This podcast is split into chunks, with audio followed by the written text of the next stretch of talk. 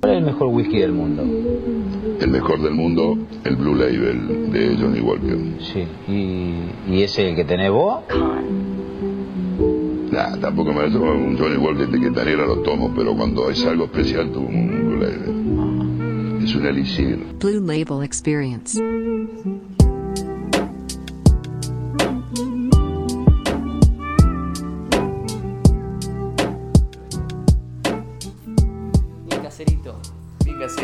Sincronizamos los micrófonos pegando una palmada y después te fijas en el Premiere y lo alineas.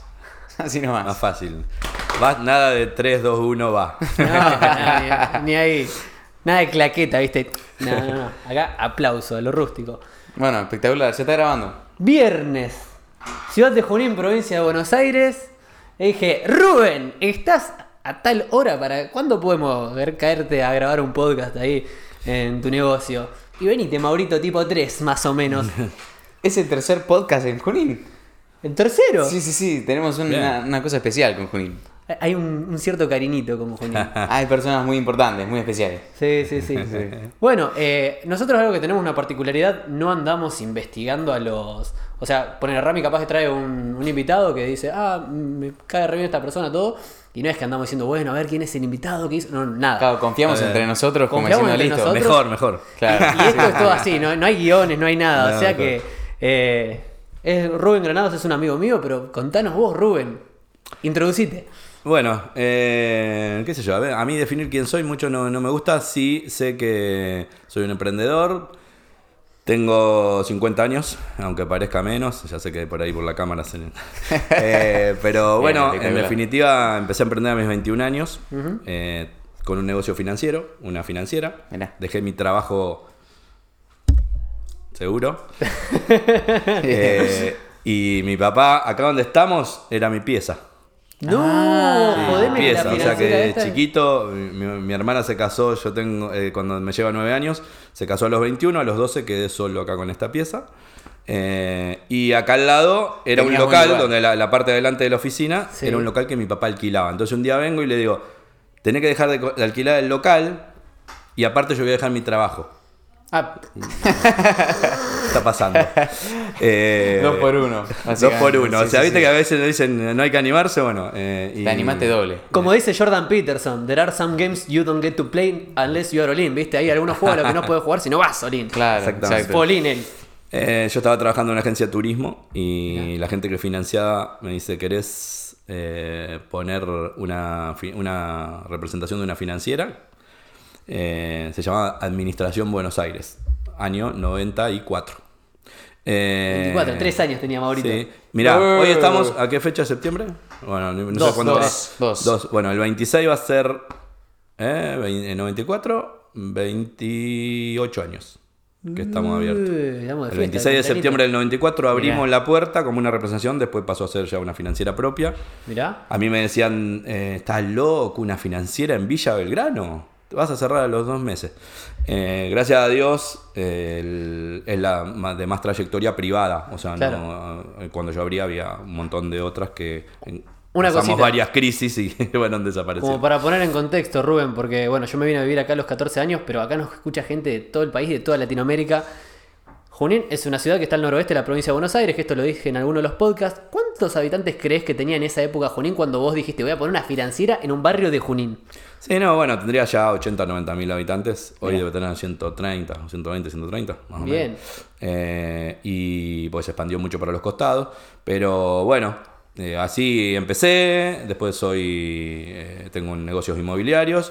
eh, y después, eh, seguramente más por lo que están acá, es porque soy eh, director de toda la economía.com, que es un proyecto de educación financiera y desarrollo personal que lleva ya casi cinco años, que trabaja con chicos, con educación financiera, que les enseñamos a jugar el juego del dinero, a desarrollarse como personas, con adultos. eh, tenemos un instituto acá al lado. Esta es mi casa, mi casa la, transformé para el proyecto educativo.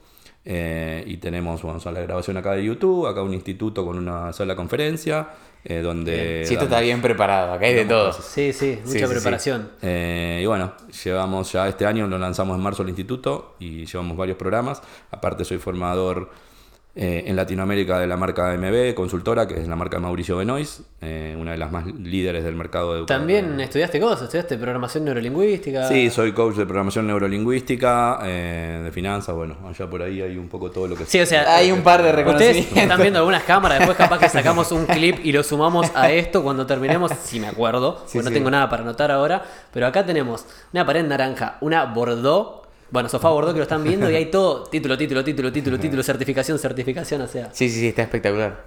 ¿Y qué fue, Rubén, lo que te motivó a dejar de laburar en la agencia de turismo? Y mandarte por la tuya. ¿Tenías algún No, yo- referente? sí, siempre tuve es- espíritu de... Yo sabía que iba... ¿Desde chico? Que no iba a trabajar en relación de dependencia, sí, sí. Eh, creo hoy, hoy con mis conocimientos de tema paradigmas y historia y cómo nos pesa y todo eso, creo que tuvo mucho que ver. Yo tuve dos primos, o sea, de chico vivía, acá al lado vivían mis tíos, Sí. eh, acá a la vuelta, y éramos eh, tíos por parte de mi papá y tíos por parte de mi mamá, todo, era todo el barrio, casi éramos la familia. Claro. Y yo me crié con mis primos que eran muy comerciantes, tenían, eh, vendían y todo eso, y yo estaba de chiquitito, acomodaba caja, hacía pedido, todo eso, y eso me parece que, que lo tomé, o sea, eh, y, y, y después siempre supe que quería otra cosa que lo que la vida me había dado. A ver, nunca nos faltó nada, pero mi viejo era ferroviario, mi mamá ama de casa. eh, no- nunca tuvimos autos, casi no nos íbamos de vacaciones, mi viejo laburaba todo el día, nos alcanzaba para lo que había, no había teléfono, o sea, cuando puse el negocio no había ni teléfono, tuvimos que pedir una línea de teléfono. Claro. Eh, eh, y bueno, yo sabía que no estaba mal eso, porque la verdad que eh, después no tengo nada para reprochar, o sea, no, nunca escuché insultos, gente que venga a cobrar a mi casa, Claro. ni pelea de mis viejos, ni ninguna otra carencia, pero sí yo quería ir a buscar otra cosa. Sabías Y- que había algo más. Sí, creía que, que quedaba para más. Había una cosa que me tenía preocupado, que era que yo estaba sentenciado para ir a estudiar. Eh, primero no sé si ¿Cómo tenía muchas... Cuidado, a ver, Eh, ¿qué eh, significa? Yo, yo no sé si tenía muchas ganas de ir tampoco, porque era bastante Vagoneta. vago, vago de adolescente y tenía, me gustaba mucho el fútbol. Yo jugué, jugué al fútbol eh, y a los 18 años me fui a estudiantes, estuve viviendo en estudiantes y, y vi el sacrificio que hace un jugador de fútbol. Sí, y en ese momento dije... Estudiante allá en La Plata, ¿no? En La Plata, sí, en uno, en la cancha de uno. Y vi el, sacrificio que hace un jugador de fútbol y dije, yo quiero esto para mis próximos 4 o 5 años, que eran mis mejores años de mi vida. Yo creía, ¿no? Tenía amigos, eh, ya salía con chicas y me gustaba la noche y todo eso. Y dije, ¿y si yo llego a los 23, 24 años y no logro jugar, no logro eh, y perdí esos 4 o 5 mejores años de mi vida y me vine y casi lo dejé al fútbol? No sé si hubiese llegado, creo que no, porque todos los... eh, ¿De dónde saco la conclusión? Que había casi, no sé, 60, 70 pibes Sí. y ninguno vi que haya llegado. Entonces ninguno, dije, puto, no me equivoqué tanto. Claro. No, no. Después llegaron chicos que jugaron conmigo acá, yo jugaba en Rivadavia, y sí han llegado, como Rodrigo Burela que atajó en River, eh, eh, Asconzábal que jugó en Estudiante en la primera, bueno, que eran chicos de acá de Junín, Sí, que jugaban conmigo a mi edad. Bueno, y, y bueno, y ahí fue mi, mi, mi- mi primer quiebre, entonces dije, si no juego al fútbol tengo que laburar. Claro. Eh, No hay mucho. Y ahí, bueno, cuando me propusieron esto, la verdad que no dudé mucho. Vine a hablar con mi viejo, sabía que a mi viejo le iba a costar. Pero bueno, viste, a veces el, el amor de un padre y un hijo testarudo. Sí. ¿qué palabras tendrías? Porque nos siguen muchos chicos que a veces nos preguntan mucho a nosotros que de repente no, no quiero estudiar tal carrera y mi viejo me dice que esto, que el otro. ¿Qué, qué, qué podrías decirle a la juventud Sí, la presión de los padres sobre los chicos es enorme. respecto a eso? Primero, eh, diría varias cosas, ¿no? Pero eh, primero, una es que escuchen lo que les apasiona y lo que les gusta, o sea, que vivan con propósito. Si querés, después pla- explayamos más qué, qué sería eso, ¿no? Pero eh, hay, hay varias cosas. Primero, no me gusta escuchar, diría que no sirve escuchar a gente. O sea, no, no está mal escuchar, pero no, no está bien escuchar a gente que tirada en un sillón te dice que no vas a poder. ¿Qué frase, Entonces a mí me Perfecto. a mí me gusta eh, prestaría atención si alguien que ya actuó, se equivocó y eh, aprendió y, y cosas te dice alguna cosa, le prestaría mucha atención. O que está en el lugar que a vos te gustaría llegar. claro, que vos te gustaría llegar y que te demostró que se puede, ¿no? Claro. Entonces eh, ahí sí escucharía mucho. Y otra cosa que diría que es la contracara de esto, porque, o sea, esto sería medio como que andá y emprendé, ¿no?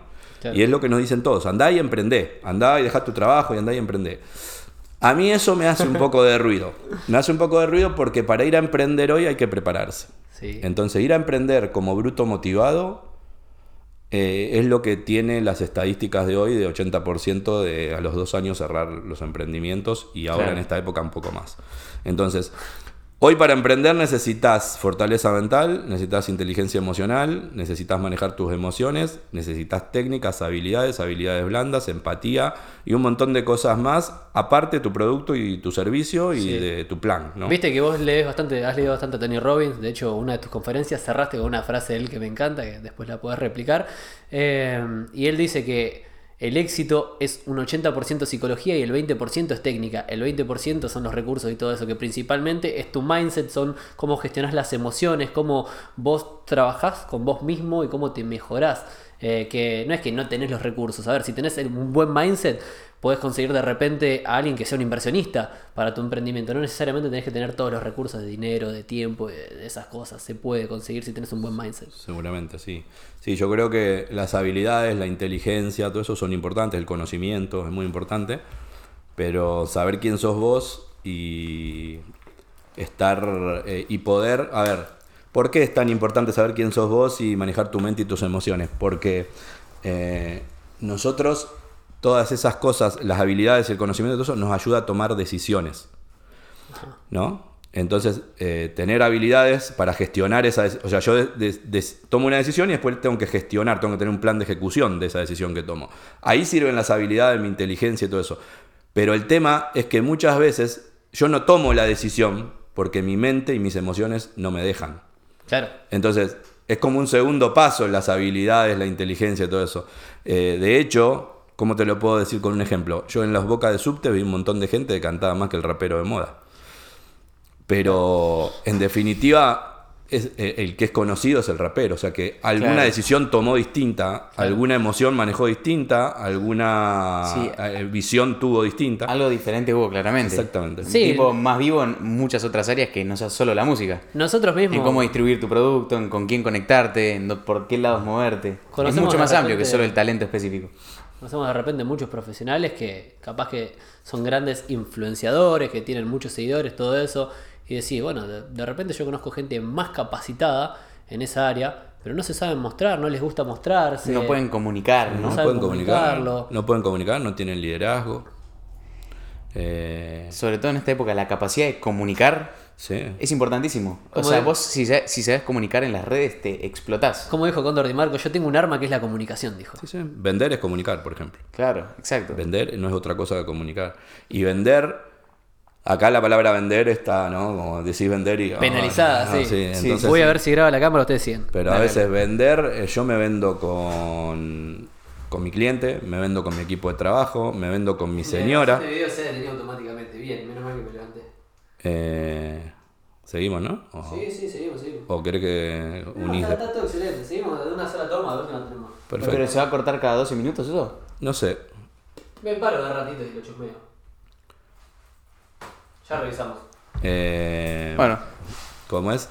Y mm, digo, hasta te vendés con tus hijos, ¿no? Porque va a ser vos, vas a ser vos el que si se sabe vender, vas a poder influir mejor con tus hijos que el pibe de la esquina que lo está esperando para otra cosa, ¿no? claro. Entonces, eh, poder, poder comunicarte bien y sin autoridad, y si, o sea, no solo porque yo lo digo, o, por, o esas típicas antes de fórmula de liderazgo de antes que hoy ya quedan retrógradas, Sí. eh, y sin apertura mental, sino desde, muchas veces del ejemplo, pero muchas veces del poner, lo que llama empatía, ¿no? En ponerte en el lugar del otro. Eh, ¿no? Uy, sí, eso me encantó. Cuando estaba haciendo el curso en la Academia de Policía teníamos una materia que era negociación estratégica, no me acuerdo qué, el título de la... Era larguísimo el título ese. Y la, la señora, creo que era Ana María Lamaquia, Junín, me parece que era el nombre, nos dio un ejemplo que fue buenísimo, fue re literal. O sea, dice, tener empatía es ponerse en los zapatos del otro y se sacó las zapatillas y dice, pero no, zapateándolos así, sacándote los propios. Se sacó las zapatillas y se puso en, en la otra zapatilla. Es como, wow, me, me cambió el paradigma de la empatía. Es como muchas veces nos ponemos desde el lugar del otro, pero como diciendo, sí, pero No, no, es sacándote tu idea, tu Ah, creencia. ok, perfecto. ¿Ok? ¿Entendés? Sí, sí, sí. Saliendo de vos y diciendo, bueno, a ver cómo vivió, cómo interpretó la realidad esta Claro, persona. ¿qué está arraigándote, o sea, saliendo completamente de tu punto de vista y. Claro, es meterte realmente. Eso decía que era la empatía. Y me voló la cabeza. O sea, claro. Y a, veces yo digo, bueno, sí, es- estoy poniéndome. Pero me estoy sacando mis zapatos. Me estoy sacando mi O forma lo de estoy juzgando por abajo. Claro. Eh, sí, es eso. Eh, y, y la verdad que eh, hoy es una de las habilidades más valiosas, ¿no? Porque es una de las pocas habilidades que creo que a lo largo del tiempo, por lo menos por unos años, no va a poder reemplazar la inteligencia artificial. Eh, y que es uno de los desafíos más grandes que tenemos. Entonces, tener empatía, tener inteligencia emocional, eh, tener eh, gestión de tus emociones, tener educación financiera, tener noción del marketing, que es vender, que es comunicar, tener oratoria, eh, tener marketing digital, tener eh, tecnología, eh, robótica. Eso es el futuro. Ahora, decime cuánto de eso está dentro del plan de estudio. Sí, No. sí. No. No nos dan inteligencia financiera en la escuela, no nos enseñan Claro, cómo gestionar justo a ese lado quería llevar la, la conversación. O sea, ¿cuál crees que es el problema fundamental del sistema educativo en cuanto a las finanzas? que no se enseña. Eh, primero que, mm, a ver, yo creo que son varios problemas en uno. Primero diría yo que hay una decisión política, eh, y acá no hablo de partidario, sino política en general del sistema político, Sí. que no le interesa que vos te eduques. Claro. En nada. Sí. En nada. ¿Por qué? Porque es más fácil llevarte de las narices cuando vos sos un ignorante. Eh, O sos más y, dócil, y, a ver, a veces uno dice la palabra ignorante y la gente se asusta, ¿no? Pero ignorante es que no sabe algo. O sea, Claro, nada más. exacto. No, no- no es una agresión. Exacto. Está muy banalizada, esa- está muy penalizada la palabra en realidad, porque como que se usó despectivamente durante mucho tiempo, como diciendo sos un ignorante, pero ignorante dícese de la persona que ignora Exacto. respecto a algún tema. Entonces sí, somos ignorantes. Todos somos muchas ignorantes. cosas, y en Todos somos cosas. ignorantes en algún sentido. Sí, obvio. Eh, pero acá medio como que mientras más seas, mejor. Entonces, Sí. eh, entonces hay una decisión, primero política. Después, eh, yo creo que no sé si también está preparado el material humano, eh, con todo el respeto a los docentes, para poder, eh, a ver, se notó en la pandemia, ¿no? No sabían a muchos, muchos docentes, lamentablemente, porque también nos pasó por arriba la tecnología, no sabían prender una computadora o no tenían, no sabían cómo poner un micrófono. claro, eso Se volvieron locos con. Zoom y no es que se tiraron a Discord y dijeron, vamos a hacer Y server de Eso Discord. es cierto, eso es cierto. No, y, entiéndase bien que no es un coso para los docentes, sino que tampoco los preparan. ¿Y no sentís también que hay como una falta de interés? Porque hay un montón de material en internet Sí. y en libros, pero realmente, de 100 personas, ¿cuánta gente realmente consume ese tipo de contenido? Mira, ¿No? eh, nosotros... ¿No hay como una falta de eh, interés? La última, mm, eh, yo, los datos más grandes que puede tener de, de este, de este tipo de, cosas es el- para la marca que trabajo en Latinoamérica, que es MB, eh, da formaciones, o sea, hace tipo lanzamientos, o sea, donde te doy un contenido gratuito importante de tres o cuatro días, interesante, valioso, eh, y después, por supuesto, al final, si querés, te vendo un programa completo y mucho más profundo. Claro. Claro. Lo, interesante es esto. El último dato es, se anotaron 92.000 personas el primer día del contenido valioso, Sí. gratis. O sea, estos tres días gratis para que yo te dé Claro. el contenido valioso. Llegaron 14.000 al tercer día. Gratis. Mierda. No te estoy diciendo que era pago. No te estoy diciendo, tenía que tener internet y un teléfono. O sea, interés tenía la gente porque 92.000 se anotaron. Hicieron el registro, se anotaron y todo. Y 14.000 llegaron. O sea, ahí puede haber dos cosas. eh, Que el contenido por ahí no atrajo, cosa que no, no creo que pase porque es muy bueno. eh, o que la gente no tiene ganas de hacer un esfuerzo ni aunque sea gratis.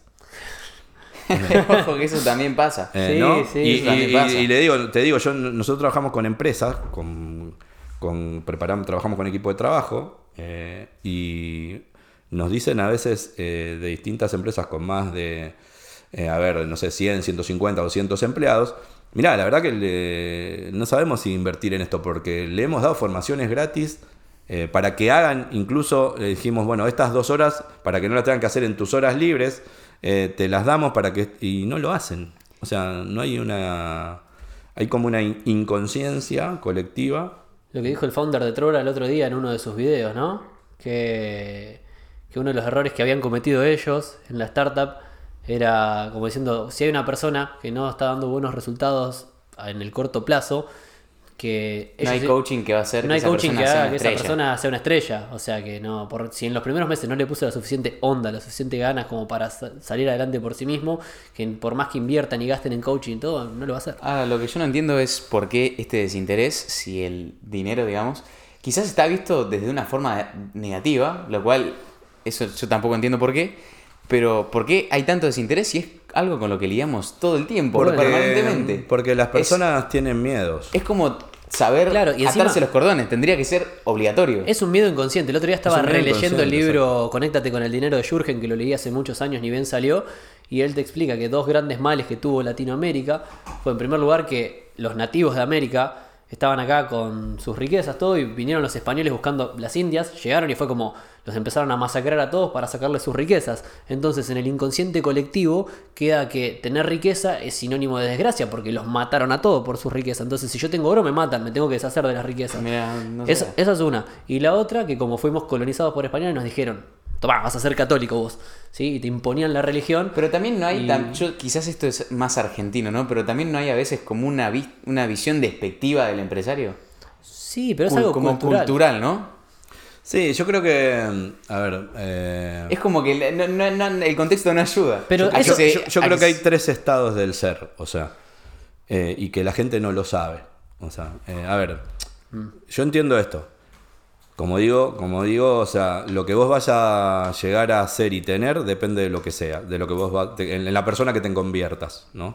O sea, vos no podés llegar más alto con tu emprendimiento de lo que vos sos como persona. O sea, por más, por más que vos tengas todos los recursos que, que Muy- quieras, Muy buena. Claro, vos, vos por más que tenga, sí, vos imagínate que yo tenga todos los recursos que quiera, pero yo como persona tengo un techo. Yo voy a llegar hasta ahí con mi emprendimiento.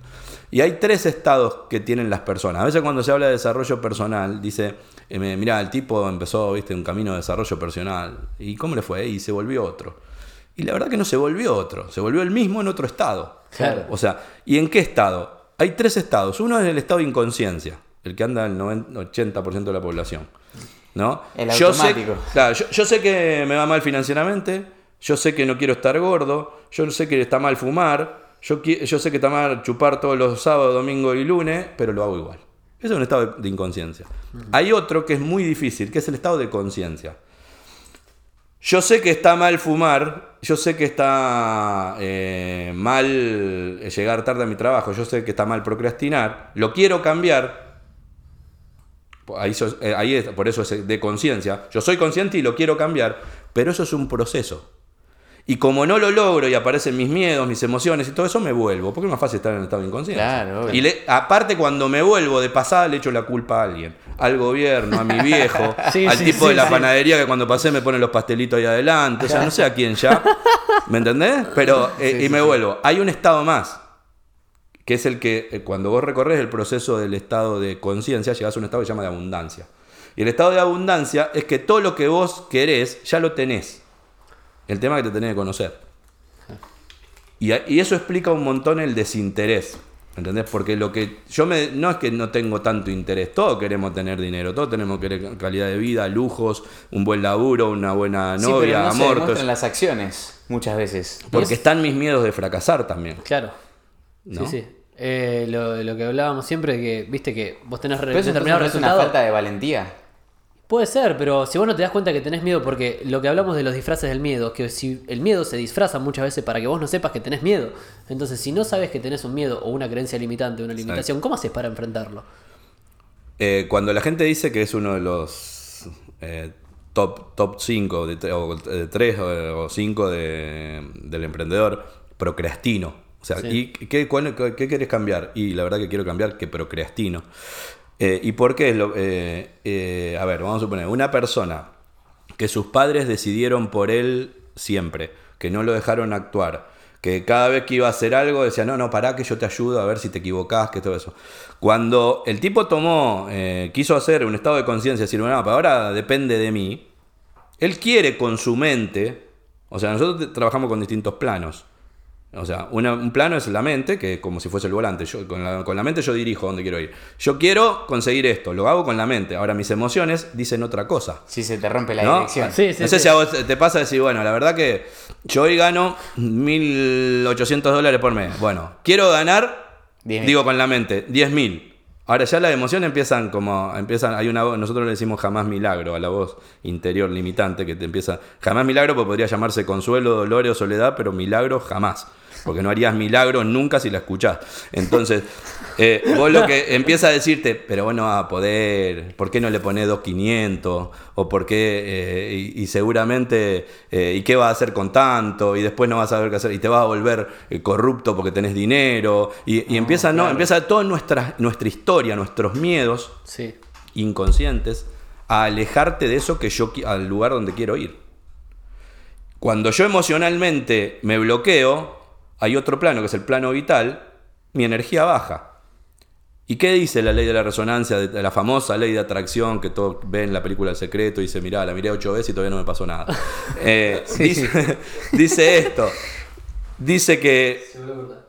Sí, es verdad. ¿Querés que pongamos, escúchame, ¿Podemos poner un celular? sí, eso, mejor. Porque justo se... Pongamos el mío, El tuyo hacia los dos. el mío apuntando a Rubén, que es el que tiene mejor quality, Ah, bueno. y el tuyo nos apunta a nosotros. ¿Te parece? Bueno. Sí, porque guardamos. Así ya solucionamos Sí. el tema. Pausa técnica. No te olvides lo que vas a decir.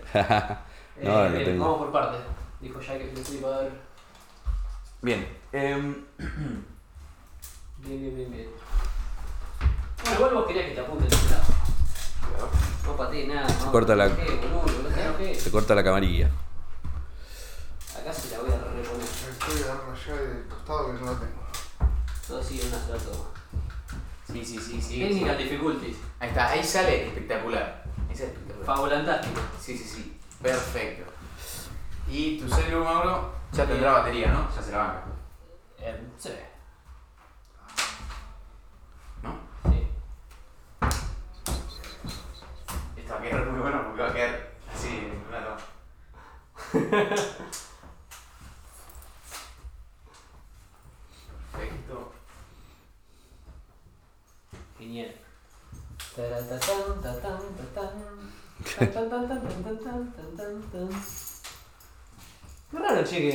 Corte cada vez. Sabe que siempre pa- le pasó algo. No sé si debe estar programada con alguna cosa que nunca le pudimos encontrar qué es.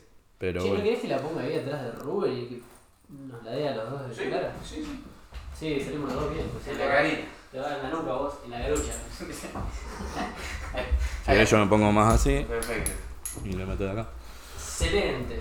Fíjate que encuadre, de última nos ponemos más pegados. ¿Todo bien? Nos pegamos. Ya, ya estábamos pegados. ¿Hace falta algo? No, estamos, estamos. Le hace falta un beso.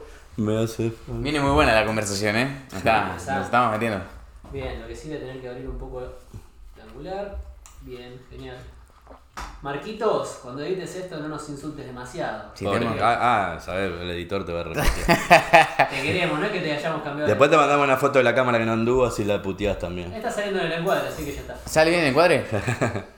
Sí. está- ¿No tapa el micrófono eso? Está bien, ¿no? No, vos no te tapa, a mí probablemente sí, pero lo bajo un pelín y ya está. Bien. No, digo el de Rubén, ¿no tapa? No, Bien. Rubén sí. está excelente, se puso tácticamente ahí. Ah, ¿Sigue perfecto. grabando esto? Sí. Volvemos a revisar que Rubén esté todo cabo ok y andiamo. Perfecto. Rubén está hermoso, bellísimo. Normalmente es algo así. Perfecto. Vamos todavía. Ahí va, ahí va, ahí va. Espectacular. Sigue, esto sigue. Sigue el baile, sigue En el una sola baile. toma, perfecto. One shoot. Ahí está. Bueno, Decía, decía que, hay, que hay, o sea, que mm, el, el tema de, de alinearnos eh, emocionalmente, ir para el mismo lado, eh, eh, no es fácil porque mm, nosotros Lo ulti- perdón, lo último, porque me perdí en la conversación, yo pido disculpas. Eh, dijiste lo último, lo del secreto, estábamos hablando de la ley de la vibración, la Claro, resonancia, por, por qué no pasa de que, o sea, ¿qué dice la ley de la resonancia? Eh, cuando yo vibro en, la misma frecuencia del objeto deseado, sea cual sea el objeto deseado, ¿no? Ganar dinero, un auto, eh, una novia o lo que sea, Sí. dice la, la ley, inevitablemente, que es la palabra clave, inevitablemente será traído hacia mí. Si yo vibro en una misma frecuencia que la queja, que la eh, inseguridad, que lo que sea, me atraerá más, más de eso.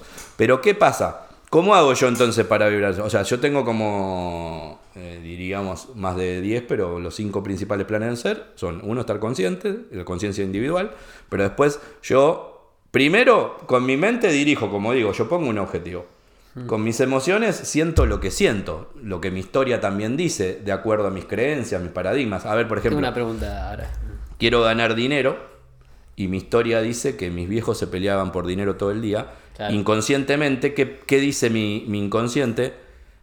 Te- eh, alejate de eso porque hay peligro. O sea, ¿para qué querés tener dinero? Porque el- el- cuando querían dinero. Entonces, ahí mi emoción me juega una mala pasada y mi energía vital cuando quiero ir a buscar el dinero es baja. Claro, pero- Porque mi emoción no está alineada. Y si encima mi cuerpo, eh, que es el auto o el vehículo que me lleva a todos lados, no me cuido, o sea, por eso tan importante todo, ¿no? Que a veces te Es- dicen, es ¿qué tenés que hacer? Tenés que alimentarte Es que bien, hacer Es un crecimiento integral. Una máquina compleja somos, ¿no? No Claro. es cosa. Eh, la pregunta que quería hacer que la veníamos hablando, esto va a quedar como meme. Me dijo Marquito que dentro de poco van a hacer eh, memes con esto. Lo veníamos hablando en el auto cuando veníamos para acá. Sí, nos joden en los comentarios porque siempre todo lo veníamos hablando en el auto. Dice, viven en un auto ustedes. Bueno, Eh, lo veníamos hablando en el auto. Que mm, Rama pregunta, ¿vos crees que las emociones se pueden controlar? Así que Rubén, ¿qué opinas? Yo creo que eh, se pueden gestionar.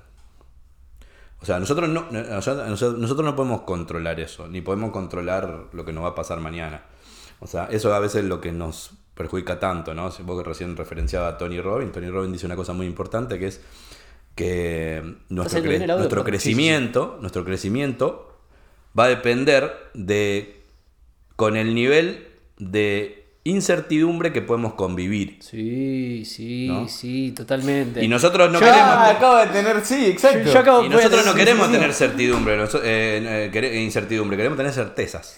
No, Sí, claro, sí. pero justamente el Las camino del necesidades humanas de Tony son esas, sí. El camino del emprendedor está lleno de incertidumbre, vivís con incertidumbre constante. Entonces, Por eso. eh, eso que decís, tu nivel de crecimiento está en qué tanta incertidumbre puedes tolerar. Creo que la frase literal de Tony Robbins dice, la calidad de tu vida va a ser proporcional a la cantidad de incertidumbre que puedas tolerar. es exactamente, Exactamente eso. ¿Y, y por qué es eso? Porque la mayoría, y la mayoría, ¿qué, mm, ¿cuánto puede tolerar de incertidumbre? Muy poco. Y O sea, porque quiere tener certeza, pero quiere tener certeza porque no conoce cómo es el juego. O sea, yo no puedo tener certeza porque nosotros no controlamos nada. Nosotros somos seres espirituales teniendo una experiencia humana. O sea, Acá, incluso en un trabajo seguro tenés un emprendedor que te está pagando el sueldo que él vive con incertidumbre Sí, constante. pero- pero aparte, o sea, nunca ver, termina de ser eh, seguro. Sí, sí, seguro que es. Pero aparte hay miles de cosas que vos no controlás, que es lo importante, tu vida, hasta cuándo dejas de respirar, lo que puede pasar con tu Sí, sí, familia, claro. con tu trabajo, lo que puede pasar con tu país. Eh, pero sí podemos, sí podemos, y, es- y ahí está la clave, eh, influir. Entonces, si yo me preparo para gestionar mis emociones, estoy, eh, estoy tratando de influir en esa certeza que quiero tener, en esa falta de, en esa cer- incertidumbre que, que- que por ahí se provoca. Por eso yo digo, y, y- y muchas veces a eso le llaman suerte. ¿no? Yo, Claro. yo- yo digo que siempre la- tengo una definición de suerte que es, es eh, diría yo, el resultado positivo de un suceso poco probable. Resultado positivo de un proceso. De un poco- suceso poco probable. Ay, ejemplo, mira, te lo bajo a la tierra con un ejemplo. Sí. Si yo quiero eh, juego a la quinela, ¿no? Sí. Me compro un número. Juego el 35, que es el número mío. Eh, ¿Qué les parece? ¿Qué probabilidad tengo de sacarla? No sé, Ah, idea. estadísticamente no tengo Muy idea. poco, ¿no? Entonces, Muy, si muy sale, dicen, ¡qué suerte! O sea, se dio un, eh, un resultado positivo de un suceso poco probable. Yo tenía un solo número. Ahora, si yo no hubiese comprado el número, ¿lo podía sacar? No. No. Y, si- y si yo compro 10 números, 20, 100, 200, ¿no tengo más probabilidades? Sí, exacto. O sea, o sea que estoy ayudando a la suerte. Sí. Entonces, ¿es eso o no la suerte? La suerte es, es la definición positiva de un suceso poco probable. La mala suerte es una definición negativa de un suceso poco probable. Claro. Pero siempre nosotros trabajamos con probabilidades. Claro, ahí Y- como si separás, si, lo- si fuera una ecuación, tenés eh, la parte de el suceso, ¿no? Entonces, vos, ¿qué, qué estás haciendo para... Para aumentar tus y la parte de probabilidades. probabilidad, tenés suceso y probabilidad, ahí Claro. está, son dos componentes. Bueno, en el suceso de repente capaz que no puedes influir tanto, pero en las probabilidades podés Sí.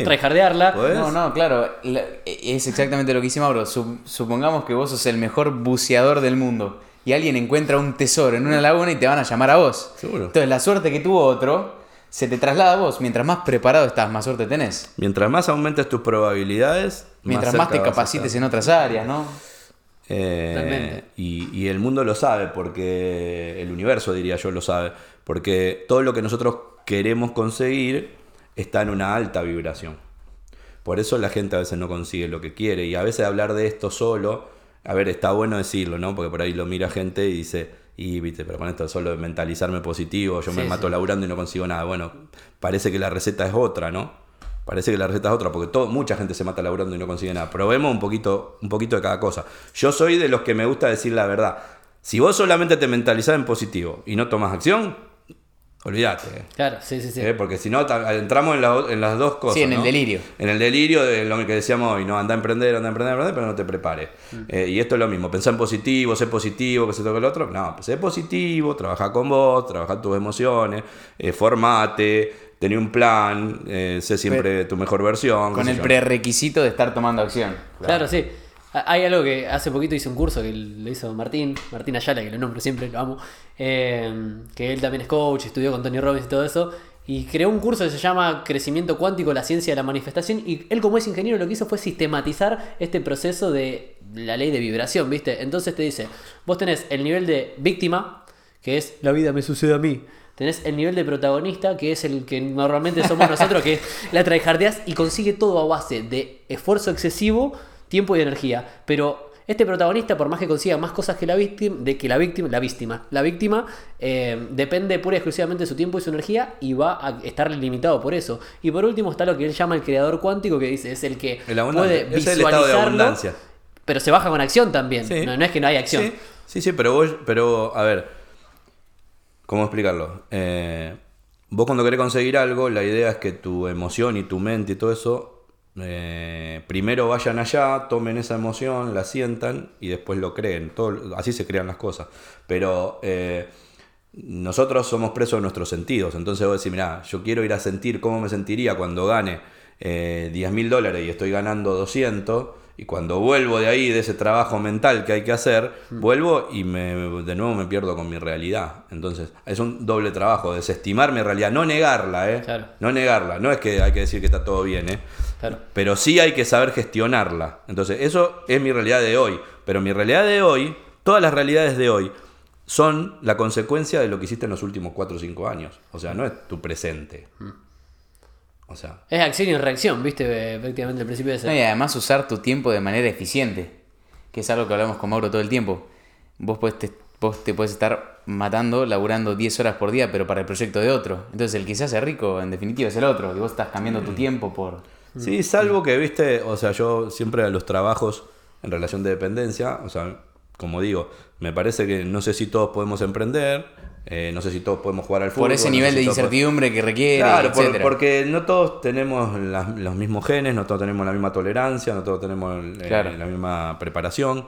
eh, pero entonces, cuando yo estoy en un... tra- si, si yo en algún momento quiero emprender y a gran escala y ser un eh, alguien que cambia la vida de otros y todas esas cosas, tengo que empezar desde mi trabajo en relación de dependencia, que es un trabajo nutritivo. ¿no? Yo siempre le digo, son trabajos nutritivos, donde yo aprendo con el capital de otro. Claro. Claro. Claro. Entonces ahí yo ya tengo que ser el mejor. Ese si es yo voy a esperar, la gente dice, cuando yo tenga mi propio emprendimiento, Ahí ahí, te están- sí le voy a meter. No, empezá donde estás. Porque ahí por lo menos vas a probarte y vas a saber. Y encima te vas- están pagando por aprender. Sí, Exactamente. sí, sí. básicamente. totalmente. Es una, una escuela que te están pagando. Claro, ¿viste? es una escuela encima práctica. Sí, sí, totalmente. Y, y qué, qué consejo le dirías, por ejemplo, a los chicos, jóvenes, principalmente que son los que nos escuchan, que dicen, che, estoy podrido, no llego nunca a fin de mes y todo eso? Vos que, que me encanta que lo trabajás desde el desarrollo personal, las finanzas. Viene alguien y te dice, por ejemplo, Rubén, quiero eh, ganar más plata o hacer esto, y yo sé que que él directamente dice, bueno, vamos a charlar un ratito. Y se pone a charlar y se pone a preguntarte sobre tu infancia y todo eso. Exactamente, porque yo necesito saber dónde están las trabas de la persona. O sea, si no lo puedo ayudar a medias. Las creencias limitantes, las trabas. Claro. Claro. las trabas de las personas, las creencias limitantes, los paradigmas, su historia, sus miedos, y eso Oh, sale. O claro. sea, ¿qué, escucho yo en esa conversación? ¿Cómo la persona se está hablando a sí misma? O sea, si yo te digo, che, bueno, a ver, contame un poquitito. eh, ¿qué, qué es lo que te trajo a hacer la consulta? Y lo que pasa es que viste, como todos, como la situación está tan mal y... Ay, tenés razón. La situación está tan mal y viste en este no país fácil, que nadie ¿viste? avanza. En este país que nadie avanza y yo estoy viendo, pero la verdad que me gustaría, empieza con estas palabras Argentina, como el dólar. me gustaría, El me imperativo encantaría, que es eso, me ¿no? encantaría y todas esas, esas cosas. Eh, y por ejemplo, le haces otra pregunta, así, ¿y, y, y dónde te gusta? O sea, ¿qué objetivos tenés? ¿Cuáles serían el objetivo de corto plazo?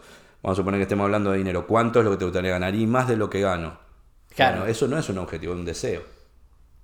Entonces, si yo no le pongo números, si yo no cuantifico, yo tengo que decir, bueno, yo quiero ganar tanto. Primero, para poder decir cuánto quiero ganar, tengo que conocer mi estado actual. Sí. Porque a veces dice, a ver, ponele número, ponele, hacer el, el- el mapa de los sueños y ponele número y proyectar. Sí, pero primero fíjate dónde estás. Porque no- ninguna persona puede partir de otro lado que no sea el estado actual. Claro.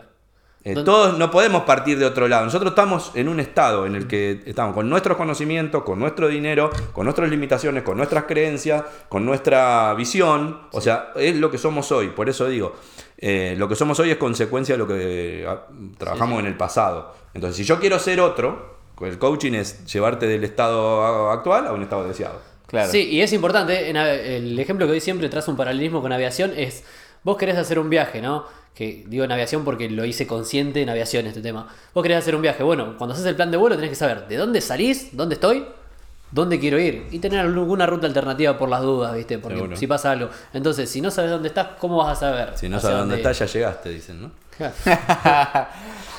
Eh, Pero bueno, hay una, una pregunta que, que no quiero dejar de responder, que me dijiste, ¿qué le diría a los jóvenes? Claro. Y yo, sabes que todo esto lo hago eh, por chicos. Yo trabajo con chicos de 9, 10, 11, 12 años en- eh, enseñándole a jugar el juego del dinero. Pero eso es espectacular, es Sí. la etapa, pero... Qué buen juego. Eso es Sí, espectacular. Yo jugaba la bolita de las figuritas. ver, el, él- el juego del dinero es un En juego vez que de se leer puede el elegir. principito que te dan a leer Padre Rico, no sé, boludo. Exacto. Mira, Por ahí anda Niño Rico, Sí. Niño Listo. Bueno, eh, de que yo saque un libro para niños. eh, bueno, eh, O además de leer el principito que te dan a leer. Pero ¿no? digo esto, vos, vos, vos preguntate esto. Eh, a todos nos gustan los juegos, ¿no? Eh, ¿Yo puedo vivir la vida sin jugar al póker? Sí. Sí, Eh, ¿Al fútbol? también. ¿Al tenis? ¿Al básquet? ¿Al vóley? ¿Al juego del dinero? No. No. Literal. Y no nos enseñan. Claro. O sea, y, y- y yo lo que digo, eh, a ver, yo empecé de muy poco, de muy chico a emprender.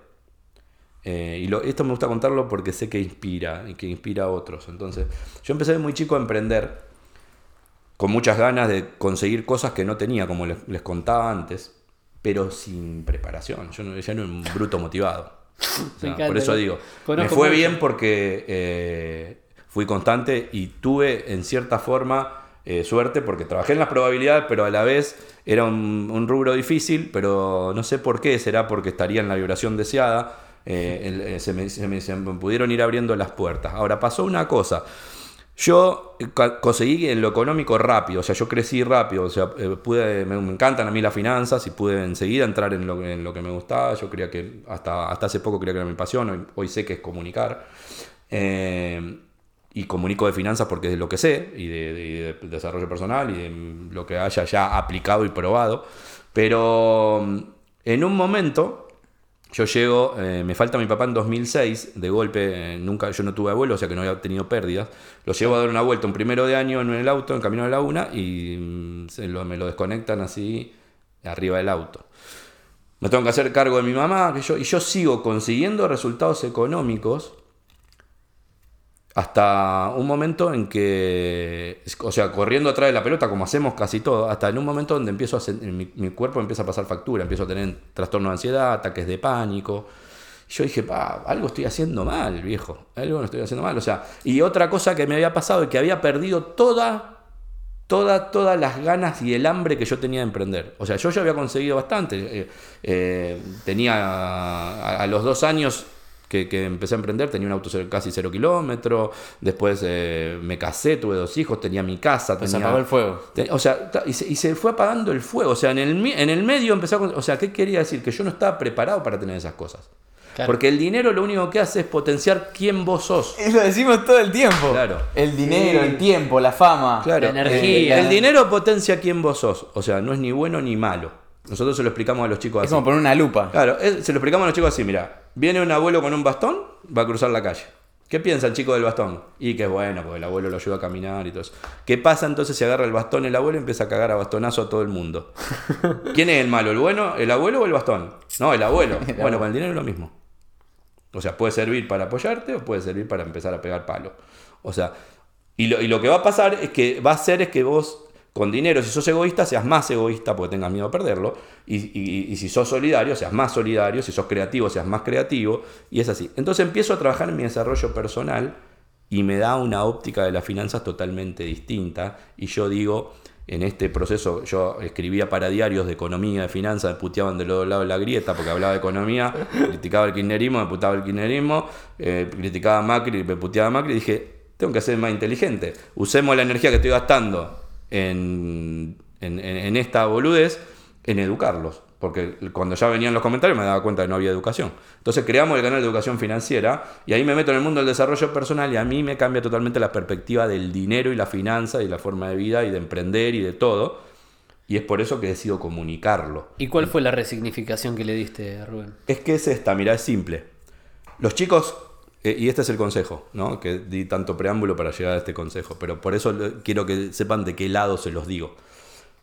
Cuando los chicos tienen que decidir laburar, como pasó a mí, como les conté, ¿qué, qué dije yo que tenía? Ganas de ganar dinero. Sí. ¿no? Entonces, normalmente nosotros trabajamos por dinero. Ay, no, no está el propósito. Eh, el propósito es- eh, está, por ahí te gusta más o menos, pero por ejemplo a mi primo puso una heladería y le fue bien, entonces yo me pongo a vender helado. ¿Y te gusta vender helado? No, la verdad que me chupa un huevo vender helado, pero eh, mi primo le fue bien. Entonces, y ahí estamos, ¿no? 12 horas vendiendo helado con el cucurucho en la mano y en un momento nos cansamos, ¿me entendés? Y, y más si en este país donde a veces los emprendimientos tardan mucho o cuestan mucho laburo. Si no estoy haciendo lo que amo, vamos a suponer que yo quiero ser. ay, No, mi Pero primo es médico, entonces le va bien como médico. Y pues te gusta leerte 20 libros de medicina, ir a los eh, seminarios, formarte, ver videos, actualizarte. No, no me gusta. ¿Vos te operarías con ese médico? Claro. o sea, el tipo se podría actualizar si vive de esa manera. Obvio. Entonces, eh, digo, el chico Claro. lo mejor que puede hacer es esto. Entender que el dinero es un medio y nunca un fin. El fin es aumentar tu calidad de vida. Y nosotros por perseguir el dinero la perdemos. Yo la perdía. O sea, yo mismo la perdía. O sea, yo me di, yo me di cuenta que estaba perdiendo mi calidad de vida. Claro. Entonces, yo hoy trabajo por calidad de vida. Entonces, si tengo que agarrar y cerrar el chiringuito a las 4 de la tarde y que se me cae la lapicera y no hago más nada y me voy a hacer algo a mi casa o hago esto, o salgo, no, no negocio. Usted, bueno, lamentablemente fui bastante impuntual hoy, me esperaban a las 3 de la tarde, estaba jugando al tenis. Yo no lo negocio eso. No Claro. negocio más nada. Claro. Entonces, lo que le puedo decir a los chicos, busquen dónde está su zona mágica. Su zona mágica es dónde está su talento y su pasión, ayudar a otros y ganar dinero. Pero fíjense, es el cuarto. Wow, muy no bueno. el primero, es el cuarto. Es que encima si lo, tomamos su pasión, con, ayudar a otros y ganar dinero. si lo tomamos con la premisa de que es un potenciador, te potencia todo lo anterior. Es que, a ver, si yo me gusta lo que hago y encima tengo talento, voy a ayudar a otro. O sea, son consecuencias. Y si ayudo a otro y tengo la solución para ayudar a otro, gano Si dinero. aportas valor, ganas sí o sí. gana sí, dinero. sí, o sea, sí, son sí. consecuencias. Entonces el dinero, las finanzas, eh, las finanzas personales, son consecuencia de tu desarrollo personal. Y tu desarrollo personal tiene mucho que ver con tu talento y con tu pasión. Porque vos no te vas a, a desarrollar en algo que no te gusta. Te va a costar más. Sí, eh, hay algo que le digo siempre a los chicos de la productora, los chicos que trabajan en el equipo mío, que la mayoría son socios, y es, ustedes dentro de lo que es la edición y todas esas partes, tienen que encontrar algo que les apasione, que les guste, porque siempre va a haber problemas a resolver y situaciones a resolver. Y si el problema no, es lo no te apasiona lo suficientemente como para, en lugar de decir, "Oh, otra vez no sé cómo hacer el codec este, uy, si no tengo uno de los chicos que es Marco, que es justo el que está clipeando el podcast este, habla Marquitos, eh, que él cuando no le sale algo se pone modo obsesivo y, y- y le da una- un placer y una satisfacción resolver ese problema, que eso es lo que hace que progreses tanto y que impactes tanto. Porque no, no ves problema, ves, entendés desafíos a, a trascender. Es que incluso, aunque a vos, aunque vos estés involucrado en una actividad al 50% en cuanto a pasión, ¿no? Tipo, me gusta, pero no me gusta tanto. Va a haber otro que le va a poner la misma cantidad de horas que vos, que va a estar 100% involucrado, que va a amar completamente lo que vos también haces. Y te va a pasar por encima, al cabo de los años te va a pasar por encima. Sí, y aparte va a ser lo único que te va a sacar eh, de competencia con una máquina, que es lo que uno de los, de los grandes desafíos que tenemos ahora. O sea, nosotros, aparte de competir con otras personas, vamos a competir con máquinas. Y las máquinas y los algoritmos, ustedes saben cómo funciona. O sea, normalmente dan mejores resultados que el ser humano. Sí, Eh, para ciertas cosas sí, lo que decíamos en alguno de los podcasts anteriores, ya ni me acuerdo en cuál, No, por que el diferencial va a ser el factor humano, la, cre- la creatividad, la conexión, el vínculo. Igual la creatividad y la imaginación se está trabajando en un proyecto Sí, el que le metes para la- darle a las máquinas eso. Sí. ¿Y El de ¿Saben, quiénes son, learning- ¿saben quiénes son los inversores de ese proyecto? Dueño de Facebook, dueño de Tesla, dueño de Amazon, y ahí sigo si querés. Todos los que ya probaron la inteligencia artificial y saben que funciona. Claro. Entonces se va a profundizar eso. Eso es espectacular, vos le. Lo que no le vas a poder dar corazón. Hay una muy buena canción eh, que se llama Contrapunto. La máquina de la computadora contra el ser humano. ah, la de Cuarteto de Nos, sí, mi banda favorita, sí. Está, está sí, muy sí, bueno. está muy bueno. Buen tema. Espectacular. Sí, sí, sí, el tema este de la No se las voy a cantar ahora porque... No, no, no, no, no. Eh, No, y otra cosa que yo quiero tocar un poco es que muchas veces se- ha- hay mucho contenido también basura sobre finanzas, que está el chabón que se filma con el Lambo y te dice, ponete a hacer trading y hacerte rico en 15 meses y la facultad es una mentira, bueno, ¿no? Y también hay que entender que, creo que lo principal a entender es lo siguiente, no es que la facultad sea una mentira, pero en la universidad no te enseñan a ganar dinero, no te enseñan a ser rico, te enseñan una profesión. Y son muy buenos en eso.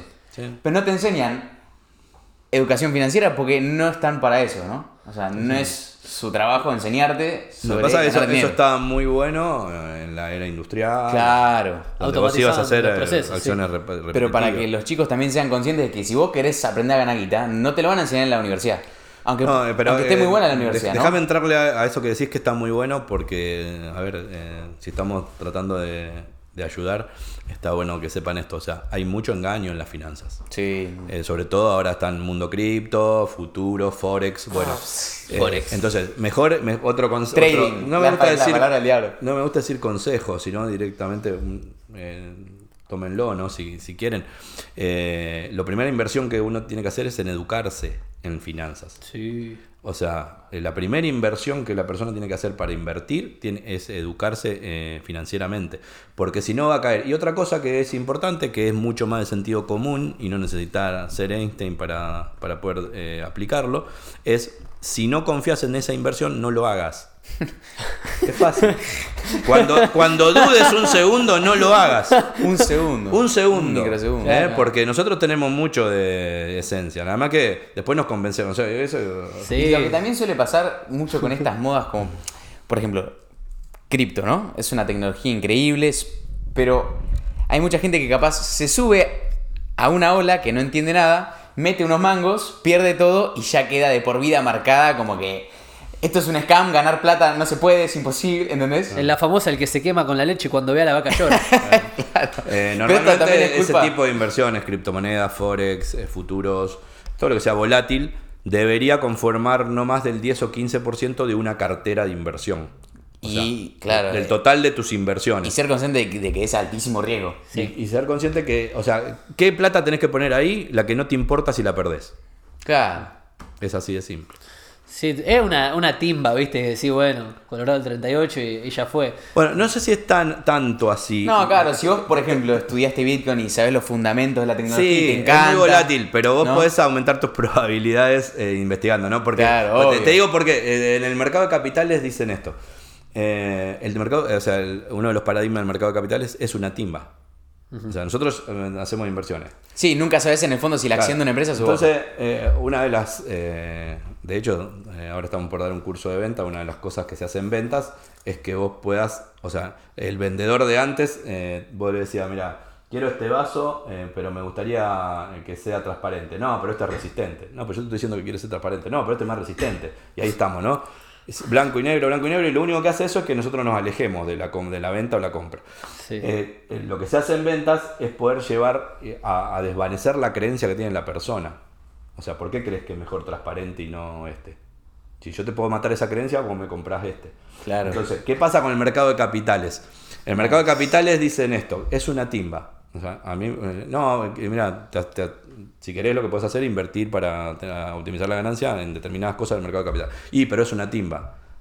Entonces, la- la- lo que viene es, ¿y por qué pensás que es una timba? Porque mi tío perdió plata en el mercado de capitales. Así. claro. ¿Y tu tío sabía del mercado de capitales? No. ¿Conoces a alguien más que haya perdido plata en el mercado de capitales? No.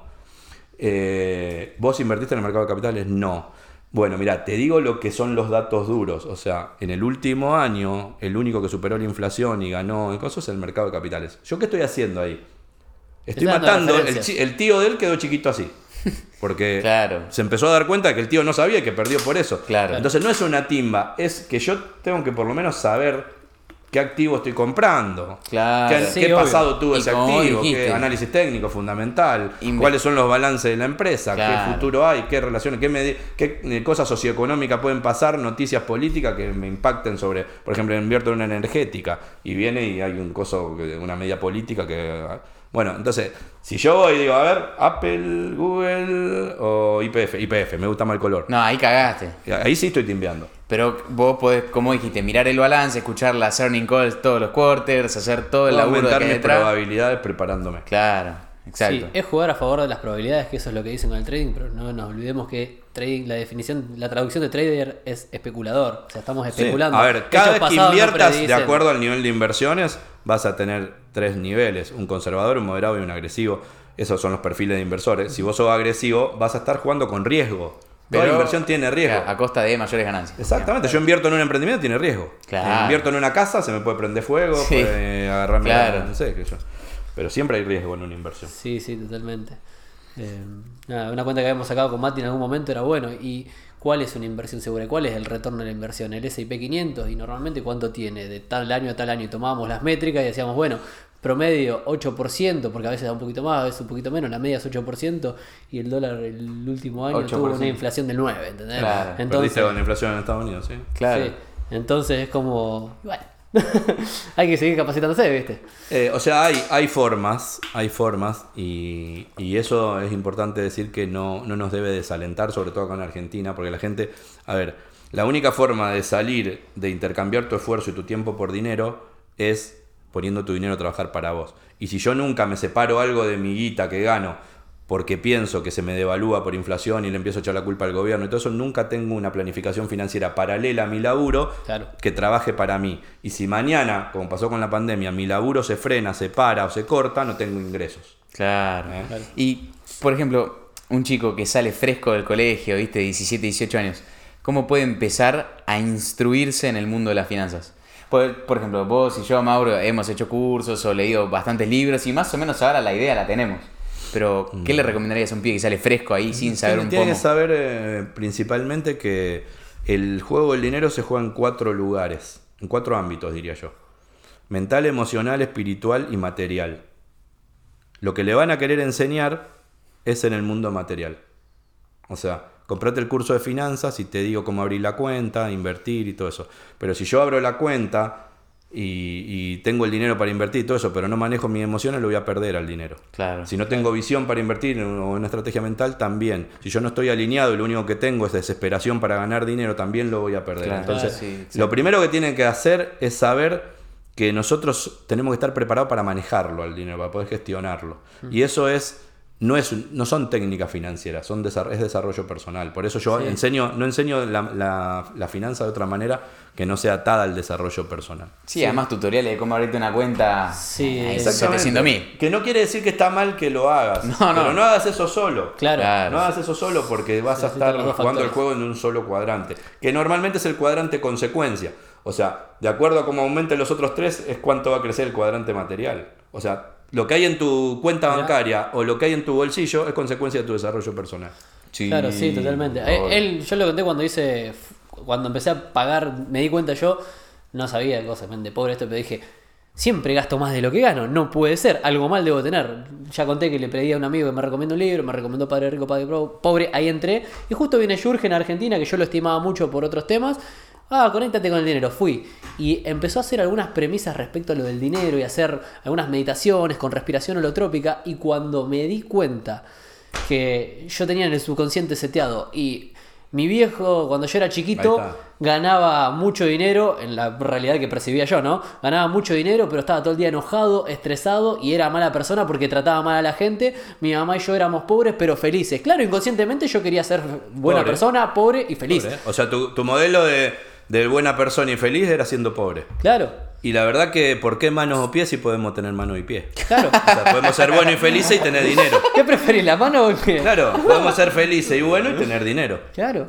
O Sí, sea, sí. Pero para eso nos tenemos que preparar. Pero aparte estaba en el subconsciente, yo no sabía que tenía eso. Yo decía, me encanta la guita, pero no la tenía nunca. Y si no la tenía, no tenía el resultado que quería, era porque tenía una creencia en el fondo que no la veía, que no sabía que existía. No, y también hay un factor que hoy está todo mucho más optimizado para que vos con el mínimo esfuerzo ya puedas gastar miles de dólares. O sea, Sí, sí, sí. levantás el celular, te compras algo en Mercado Libre, tarjeta de crédito, no sé Claro, qué. exacto. O sea, está muy Exacto. hiper optimizado. No requiere el gasto Mirá, nosotros, energético. eh, para que tu la fondo clase se vaya. anterior, acá con los chicos que trabajamos, trabajamos. eh, em, bueno, a ver si ahora me sale la palabra. Eh, consumo. eh, consumo reta- bueno, no, no sé si fue justo la definición que le dimos, pero era como. Eh, ¿Viste cuando vos querés algo? Eh, gratificación retardada. Ahí va. Nosotros tenemos gratificación inmediata. O Claro. sea, a- nosotros nos hicieron. eh, Si todo- Exacto. o sea, ¿para qué va a esperar a juntar tu dinero, hacerlo evolucionar y comprarte el televisor si lo puedes pagar en 28 mil cuotas? Y Claro. Lo único que tenemos es el televisor, porque nos enseñaron eso. Sí, sí, Claro, sí. claro. Eh, y la gratificación retardada es otra, por ejemplo. eh, no sé cuándo saldrá esto, pero ahora hay un furor de los álbumes de figuritas. Claro. Hay que enseñarle a los pibes que no sean boludos, que no se lo cobren 500, 600 mangos. Pero lo hacen. ¿Me entendés? Se lo cobran claro, bueno, lo pero ahí está la educación, o sea, pará tu gratificación, no importa, déjalo, entendé que te están afanando y que lo vas a poder tener igual después cuando se pase la ola y lo compre por 50 mangos. Entonces, eh, seamos inteligentes con el uso del dinero. Eh, y, y eso tiene mucho que ver con, con esto, ¿no? Con eh, el, el creernos que tenemos capacidad de consumo porque tenemos la capacidad de comprar un viaje en 28 cuotas y cuando viajamos y volvemos a los dos días tenemos 28 Sí, meses sí. pagando, ¿no? El, el Claro. otro día presencié una Exacto. charla muy interesante, ¿te acordás allá en el asado con los bitcoiners? Sí. Y había un profesor de, de la facultad de finanzas que estábamos hablando de, de finanzas y todo eso, yo estaba así con los radares prendidos y decía que, que la deflación, o sea, te destruye el mercado porque hace que retardes el consumo. Si, o sea, si tu plata se va apreciando cada día, hace que, bueno, y si el mes que viene mi plata vale más, entonces que la deflación era muy peligrosa y ese concepto Sí. fue wow. Sí, es, la- es, un, es un combo letal porque baja el consumo y, y se estanca la, eh, la economía. O sea, y cuando vos tenés inflación y no tenés venta, eh, empieza a, jugarse ya en, en- en el fondo del tarro, ¿no? Cuando empezás a buscar ahí lo último que queda. Sí, me volvió la cabeza ese concepto. Nada, fue como, wow, qué locura. Qué, qué lindo. Bueno, me encanta eso. En primer lugar, que las finanzas las trabajes siempre desde el desarrollo personal. Ya has ayudado a, a mí, a varios amigos míos. Y, y todos se van re contentos. Y algo que yo cuando empecé con el desarrollo personal, que lo conté, fue como que entré por el embudo de, de la seducción, de las dinámicas sociales.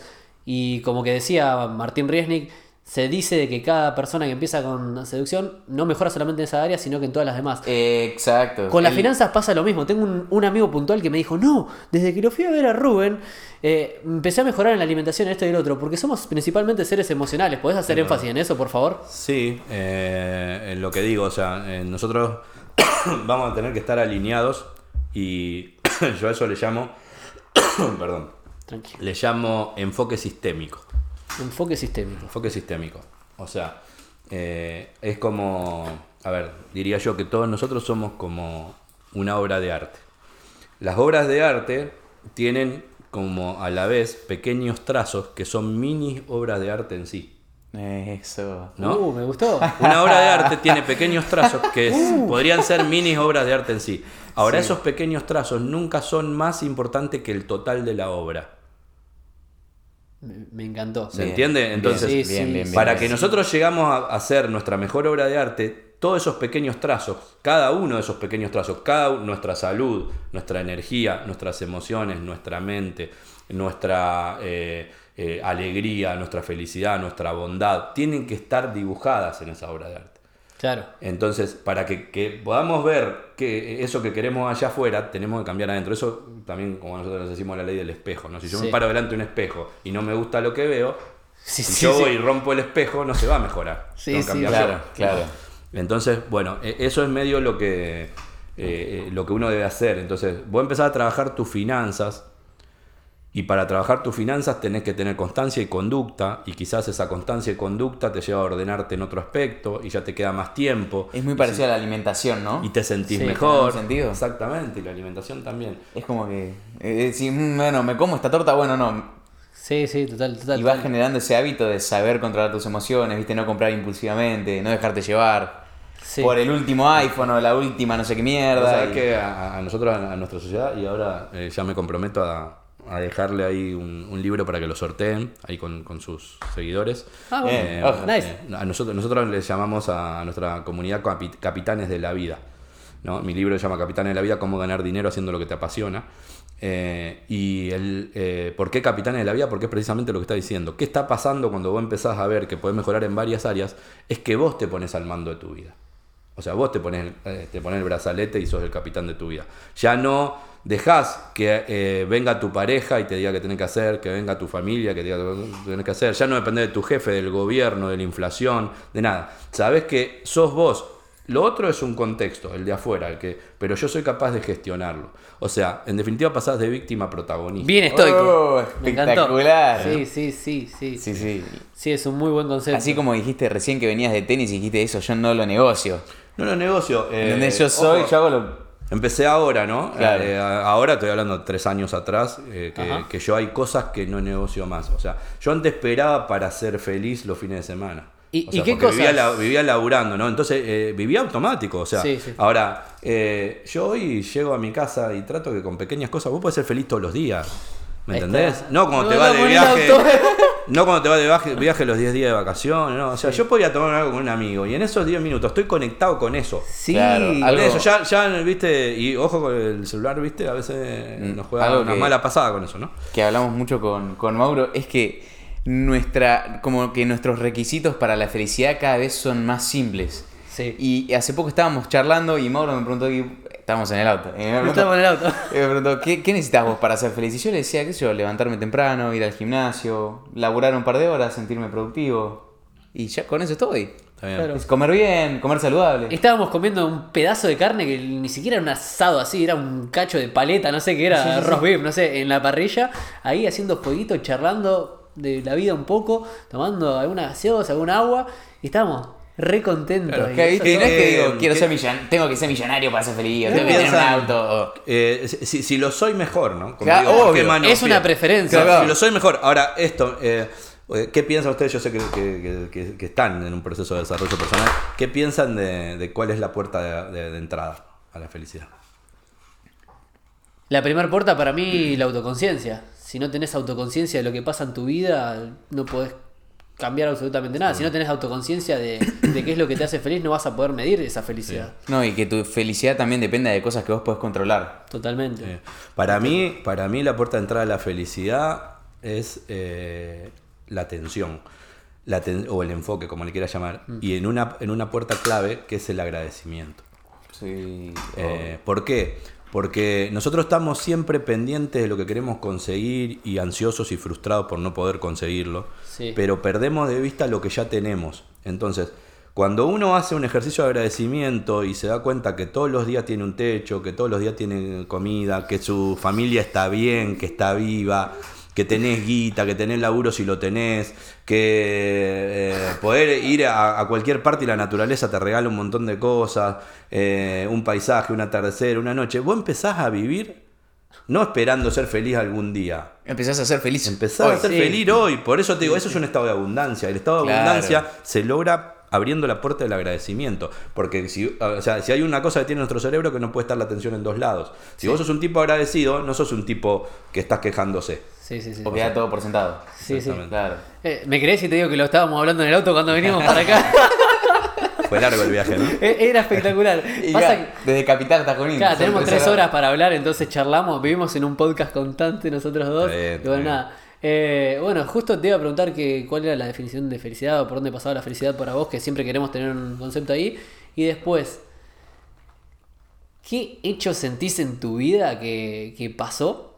Que decís, sin ese hecho puntual, quizás, bueno, ya nombraste lo de tu padre, no existiría el Rubén Granados que está hoy acá. Buena pregunta. La sacó de la galera. Sí, no sé. Te juro que salió. Yo creo que si no hubiese tocado un cierto fondo, no puedo decir que toqué fondo, pero sí que me sentí que, que no era el mismo.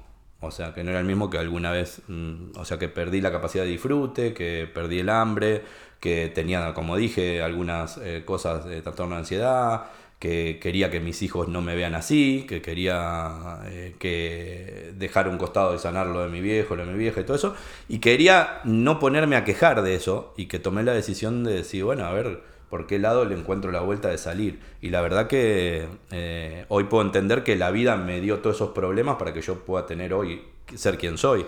O sea, si yo no hubiese llegado a tener eso, por eso es, a ver, la realidad que nosotros vemos es la que nosotros queremos interpretar. O sea, yo me puedo quedar a decir, Bien puta estoico. madre, mirá, ¿por qué me pasó que mi viejo se me murió en el- un primero de año? ¿Y qué tiene que ver si es primero de año o 10 de febrero? ¿Y qué tiene que ver si en el auto, si en el lado? O sea, pasó y yo lo único que puedo tomar de eso es que, bueno, en algún momento me, me llegó a un punto y todo, y todo lo que se iba sumando y todo eso, a que, para que yo sea la persona que, eh, o sea, si no me hubiese pasado todo eso, no tendría ni la mitad del impulso que tengo hoy. Claro. Porque seguiría viviendo en mi zona de confort, sin que nada me falte, sin que nada me moleste. Entonces, digo, cada una de las cosas que a nosotros nos suceden, nos suceden por algo. El tema es qué significado nosotros le damos. ¿no? Bien. Eh, y, y sí, yo creo que es eso, el haber eh, perdido en algún momento eh, quién era, me hizo buscar de nuevo adentro mío. Y supone que, que alguien se da cuenta que dice, wow, yo me estaba victimizando por esto, por otro, por el otro. ¿Cómo le dirías que pueda hacer o qué consejo le darías para que pueda resignificar esa situación que para él o ella fue de repente muy dolorosa y que la situación lo está controlando a él porque, no sé, porque siente que la vida le está pasando a él o que está en el lugar de víctima? Eh, yo creo que ahí el mejor consejo que le puedo dar es que busque a un, a un- a un coach, o sea, eh, alguien que ya haya podido superar eso. ¿Por qué? Porque a veces, eh, por más que le pongamos ganas, es difícil porque somos nosotros lo que nos está pasando eso. Y, y a veces no tenemos la herramienta para salir de ahí. Ahí se usa mucho programación neurolingüística. O sea, el coaching es hacia adelante, Sí. la programación neurolingüística es hacia atrás. Bien. Entonces yo tengo que re- resignificar el significado, valga la redundancia, que le estoy dando a ese suceso. Entonces, si a mí me dejó mi novia y lo que digo yo es que siento un abandono por eso, eh, bueno, habría que trabajar sobre eso y por qué yo siento abandono cuando en definitiva es una relación que se rompió y yo tengo mi vida por un lado y mi novia la de ella por otro. Entonces, eh, es un trabajo que a veces no, no cuesta mucho hacerlo solo o por lo menos estiramos mucho los procesos. Yo, o sea, el mejor consejo es que busque a alguien que esté comprobado que pueda ayudarlo y que se abra para poder eh, tratar de reinterpretar eso que hoy lo... O sea, en definitiva no es otra cosa que conocer tus emociones. O sea, cuando nosotros, eh, vamos a suponer que vos querés lograr algo, vamos a suponer que vos querés eh, tener un objetivo de ser un buen coach o que querés hacer estos podcasts porque querés reconocimiento, cada uno quiere, un- queremos cosas distintas. La idea es, yo te podría preguntar, ¿y qué emoción te generaría si vos eso lo conseguís? Ponete en el lugar que si ya lo conseguís. ¿Qué, qué, qué emoción te generaría? Y vos me decís, y me sentiría más seguro, eh, más eh, calmo, eh, más exitoso, más reconocido. Bueno, eso es lo que vos estás buscando, no claro. tu, tu proyecto. O sea, tu proyecto es el vehículo. Entonces, ahora eso que vos estás buscando lo podés sentir todos los días y conectás con tus emociones. Primero. Me hacen por favor, apagás eso antes que suene que está a punto de sonar. Sí, Por esto, esto está por sonar.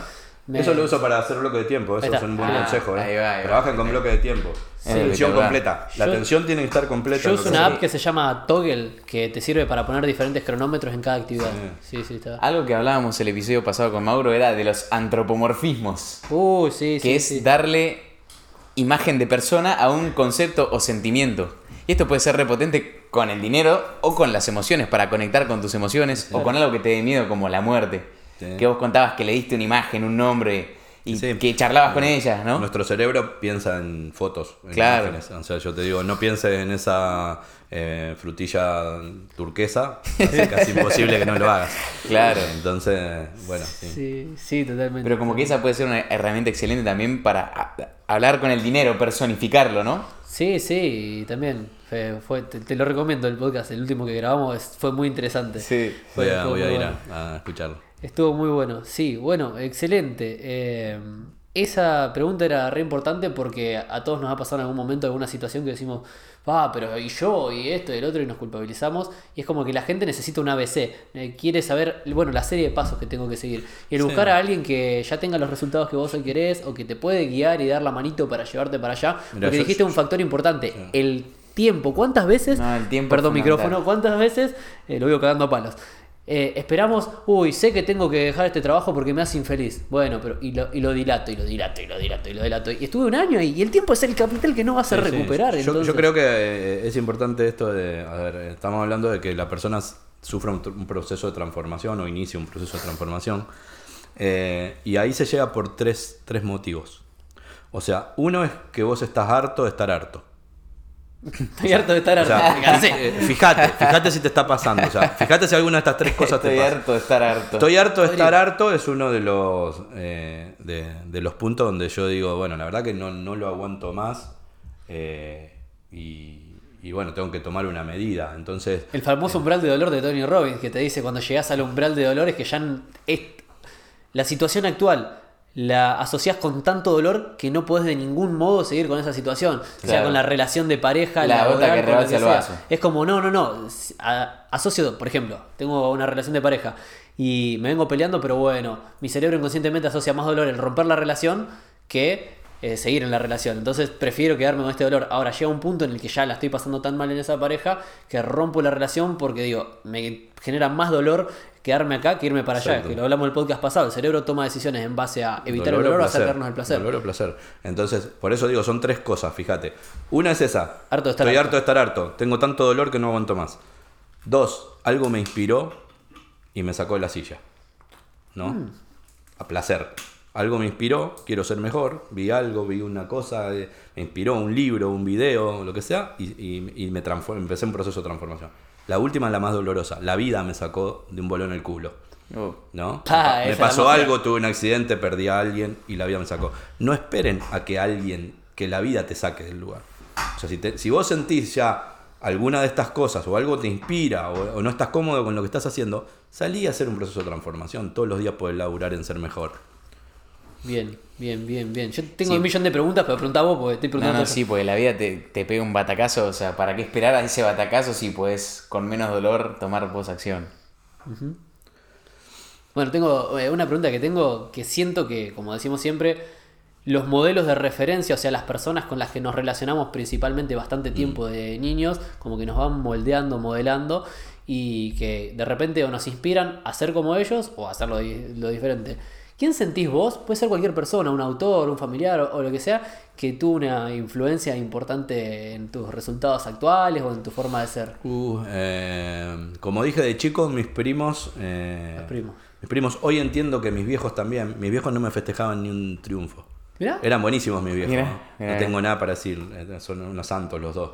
Pero yo lograba algo y como que le daba vergüenza. Y digo, bueno, eh, eso me llevó a que, quer- que querer lograr más, ¿no? Hmm. Para que lo vean. Eh, bueno, algunas cosas vieron, otras no. Pero, eh, digo, en, en- después, en cuanto ya a un proceso mentor, a mí me inspiró Juan Diego Gómez. Uh, Juan Diego Gómez, sí. Pero Juan Diego me inspiró porque yo seguía las finanzas y por su ímpetu y su, eh, diría yo, provoca es muy provocador y muy eh, tiene una muy sagaz para sacarte de, de la zona cómoda y a veces molesta, como Te, todo te lo que es, es medio prepotente, te pincha, Sí, Juan sí, por eso, siempre que alguien pincha molesta, ¿no? Sí, Entonces, bueno, o te duele o te, o te gusta. Pero bueno, a mí me sirvió y yo cuando voy a hacer el modelo de educación financiera, él tenía un canal de educación financiera, se llama Invertir Mejor, para los que no lo conocen. Eh, cuando yo iba a hacer mi, mi modelo del canal de toda la economía, eh, fui un 6 de mayo, dos días antes de mi cumpleaños, me dije me voy a regalar una conferencia a Juan Diego que venía a Argentina y fui a verlo y me... me- ¿Qué año fue esto? Hice la conferencia 2000 2018. 2018, sí. 2018. 18, 19, sí, fue por Sí, ahí, fueron un par de amigos 2018. míos. Eh, y hice la conferencia y después hice otra formación más VIP, eh, que éramos 20 personas el domingo a la mañana, y vi el modelo de negocio que yo quería para mi canal. ¿No estaba ahí mi amigo Mati Laca? No, Sí, no, ¿te acordás? había Un, tipo gigante de 800 barba. tipo gigante de barba, destacaba Y no mucho. sé, puede ¿no? ser. No sé, hay un montón. Eh, después me, me ayudó mucho Manuel Alonso, un mexicano que trabaja con programación neurolingüística, un crack. Eh, vayan a buscarlo. Me ayudó mucho Mauricio Benois. Hoy yo con Mauricio me han mostrado su modelo de negocios. Eh, soy parte de la formación, estoy en Hiperfoco, estoy en MVP, que son cursos de venta, de liderazgo, trabajo en el Club Inversionista de México eh, para la marca, eh, formo para la marca y me han abierto las puertas de una marca de primer nivel, seguida por más de 3 millones de, de personas. Bien, entonces ahí, ¿qué, qué, qué canales recomendás para que aprendan finanzas los, los pibardos que nos siguen acá y que dicen, No, bueno, no, quiero no me gusta recomendar canales de finanzas porque eh, creo que eh, eso es una prueba y error. A lo que me gusta a mí, no, no sé si le- es Claro. necesario que le guste a todos. Eh, hay muchos, gracias a Dios. Y un proceso de selección para que ellos puedan saber cómo filtrar por sí mismo y su criterio. Cuidado con el cable que no se Sí, conecta. eh, lo primero que creo que hay mucho material gratuito, o sea, antes de ir a pagar un curso Bien. que se puede hacer, o YouTube para finanzas, ¿no? Eh, Yo puedo empezar a saber mucho eh, viendo el contenido gratuito y probando en las plataformas, ¿no? Haciendo esa mezcla, yendo a los brokers, si quiero conocer un poco cómo es el manejo, mirar algún otro video, si quiero, por ejemplo, en criptomonedas, ir a la plataforma de Binance, o si quiero invertir en el mercado de capitales, ir a alguno de los tres brokers más conocidos, que son Balance, Bull Market o Invertir Online eh, y, y co- y asociarme un poco con eso. Eh, hay muchos canales, mm, para mi gusto, que enseñan las finanzas peladas eh, y no enseñan desarrollo personal y está bien y está muy bueno. Eh, si tengo que recomendar uno que es muy bueno en finanzas, se llama Es tu dinero, es un amigo mío, se llama Nicolás Litvinov, hace mucho que está, sale en los canales de televisión principales, a Claudio Suchovsky, a Martín Tetaz, o sea, toda esa gente la recomiendo porque son gente que conoce. ¿Y qué, cómo pensás que influye el grupo de personas con el que te rodeas, sobre todo en tus años formativos, entre los 18 y los 25, por Buena ejemplo? pregunta. En toda tu vida influye mucho.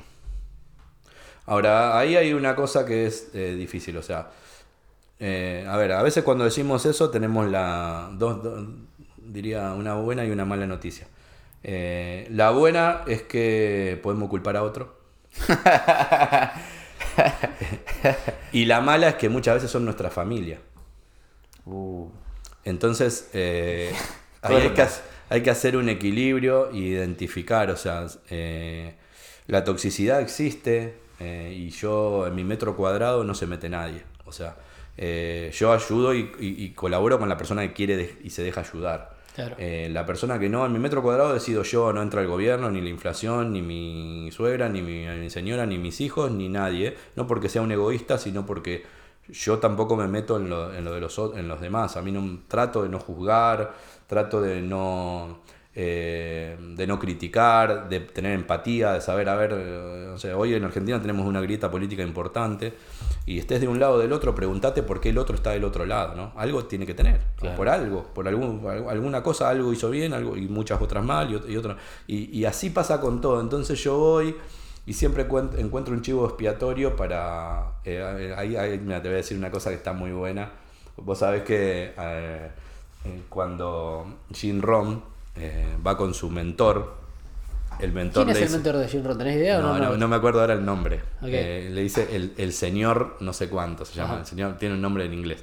Eh, bueno, el señor Wilson, ponele, ¿no? Entonces yo voy con mi señor Wilson, di cuenta Jim Ron, eh, para los que no saben, es un mentor de desarrollo personal. Y le dice, hágame una lista de los por los que usted cree que no consigue resultados. Entonces el tipo viene con una lista de más de 30 cosas. Dice, y no consigo otro lado por mi jefe, por la inflación, por este país, porque no, te, no nací con plata. Porque todo- Y el tipo le dice una cosa muy importante. Dice, la verdad que eh, larga su lista, pero hay una cosa interesante. Usted no forma parte de ella.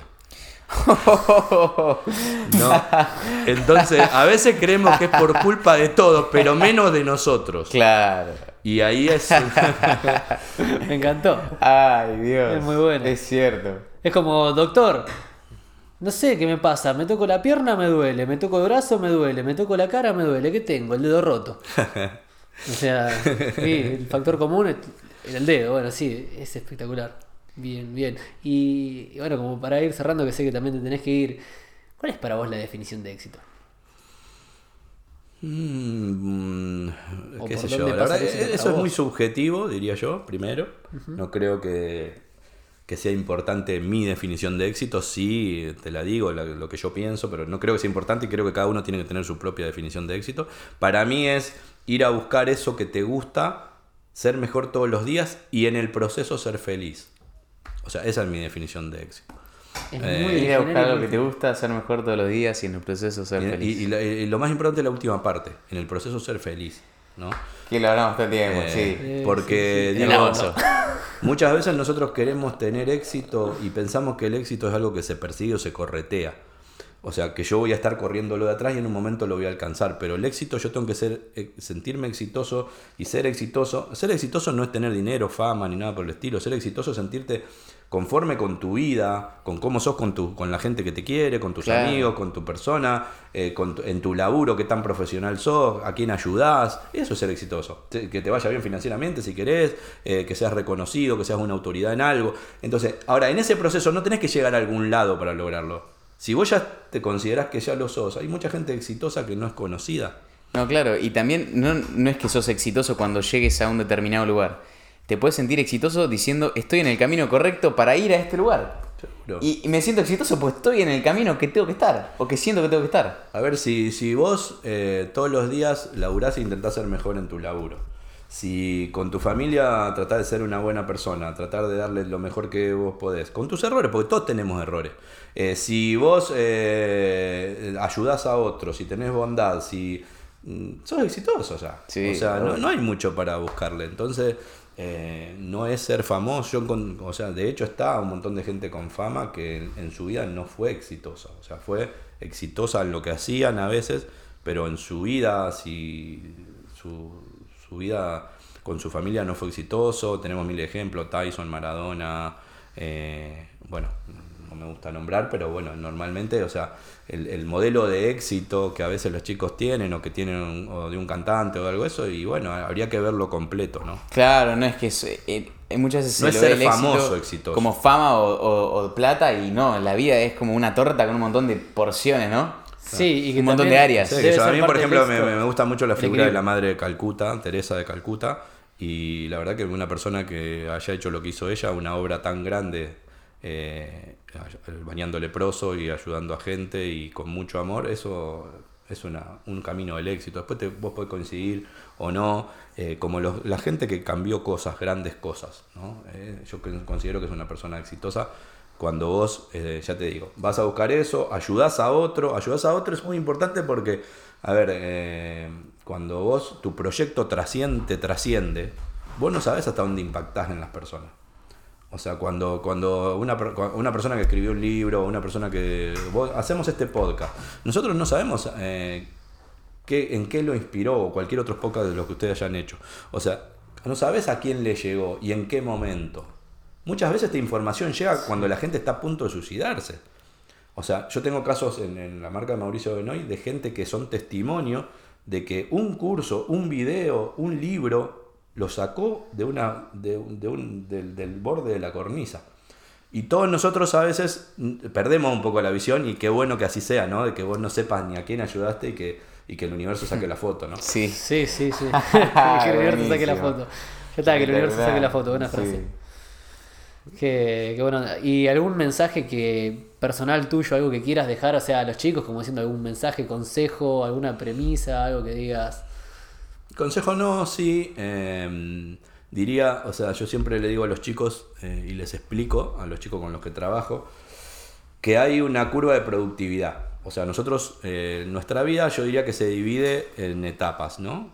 Primero somos rebeldes, somos chicos, rebeldes, después eh, somos vagos o estudiosos o por el lado que vayamos, y en un momento empezamos a, a- bajar más a tierra, a ser más conscientes, a tener más miedos, o sea, eh, o sea, tiene que ver mucho con el tema de la finitud, ¿no? Cuando vos tenés 15 años te crees que vos eh, nunca te va a pasar nada y que vas a vivir eternamente. Cuando tenés 50 como tengo yo, ya veo la regla un poquito más cerca del final. Entonces, eh, yo no le puedo dar un consejo a una persona de 20 teniendo 50, porque yo ya tuve 20 y ya sé que eso es lo que a veces no funciona, ¿no? Que la gente te diga lo que tenés que hacer estando en otro punto de tu vida. Lo que sí puedo es eh, graficarlo de esto. Hay una curva productiva que vos empezás a tus 20 años, que es cuando más trabajás, y terminás cerca de tus 55. Esa curva productiva es así, ¿no? Eh, imaginándola así. Y la curva de la felicidad es así. O sea, nuestra felicidad empieza a, a bajar a los 25, 30 años porque empezamos a tener responsabilidades, tenemos laburos, tenemos hijos, padres a cargos hasta los 40, 45, 50 y cuando llega a los 60, 70 nos liberamos de eso y somos, eh, la curva de la felicidad aumenta. O sea, en la curva productiva, prepárate para ser lo más productivo posible, para que después cuando esa curva se dé vuelta, vos puedas ser lo más feliz posible también. Oh, ok. Bueno. Entonces. Vos imaginate, yo trabajo con dos acá al lado, en, en el coso, tenemos los miércoles trabajamos con chicos de 9, 10 o hasta 15 años Sí. y, los, y los jueves trabajamos con adultos. La mayoría del promedio de los adultos que vienen tienen entre 38 y 40, 45 años. Qué distinta es tener la información que yo le estoy dando a los chicos los miércoles, que muchos de los adultos también la están recibiendo, pero a los 40 y pico. Claro. Cuando su vida productiva Sí. ya casi pasó. Entonces, el, el mejor, eh, no sé si con- no, no- no es consejo, sino la mejor cosa que yo veo y por lo que hago, lo que hago, es porque me gustaría que los chicos tengan la información en el momento que la información vale. Ay, va. ¿eh? Espectacular. Y en el momento que la información vale es que antes de que vos seas productivo. Eh, después sigue valiendo y es mejor que no tenerla. Sí, Pero devaluando. hay una cosa, el único activo que no se recupera es el tiempo.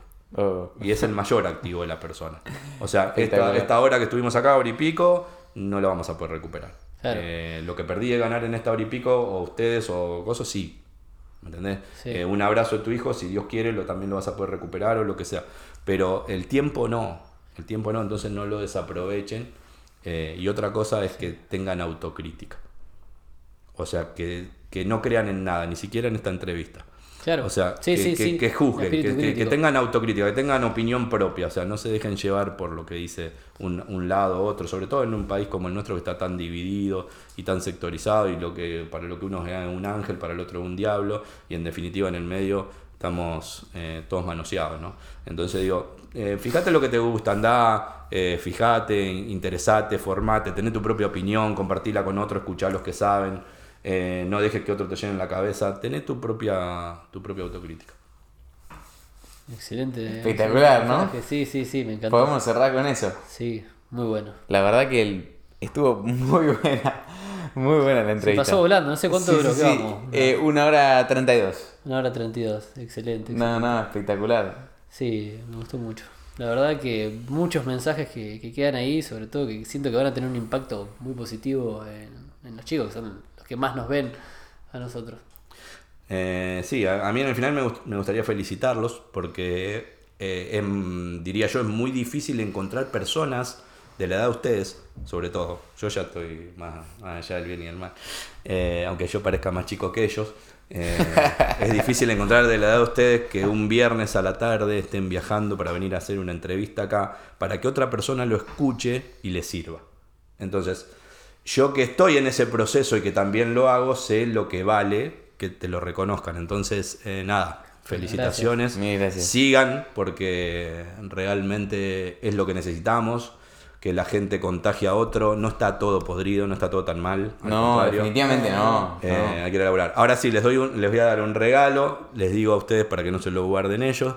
Les voy a dar un par de brazaletes para que se lo pongan y sean los capitanes de su vida con la Uh. marca de toda la economía. Y les voy a dar eh, dos libros también para que sorteen. Y, y también si me quieren buscar voy a estar en redes sociales, estoy en- como en Instagram como arroba Rubén Granados Oficial, en YouTube como toda la economía o Rubén Granados, más de 350 videos hay gratuitos. Eh, en la página es todaeconomía.com y en Facebook nos pueden buscar en un grupo cerrado que se llama Capitanes de la Vida. Perfecto. Espectacular. No se diga más. Estamos, ¿no? Sí. Stay safe. Stay safe.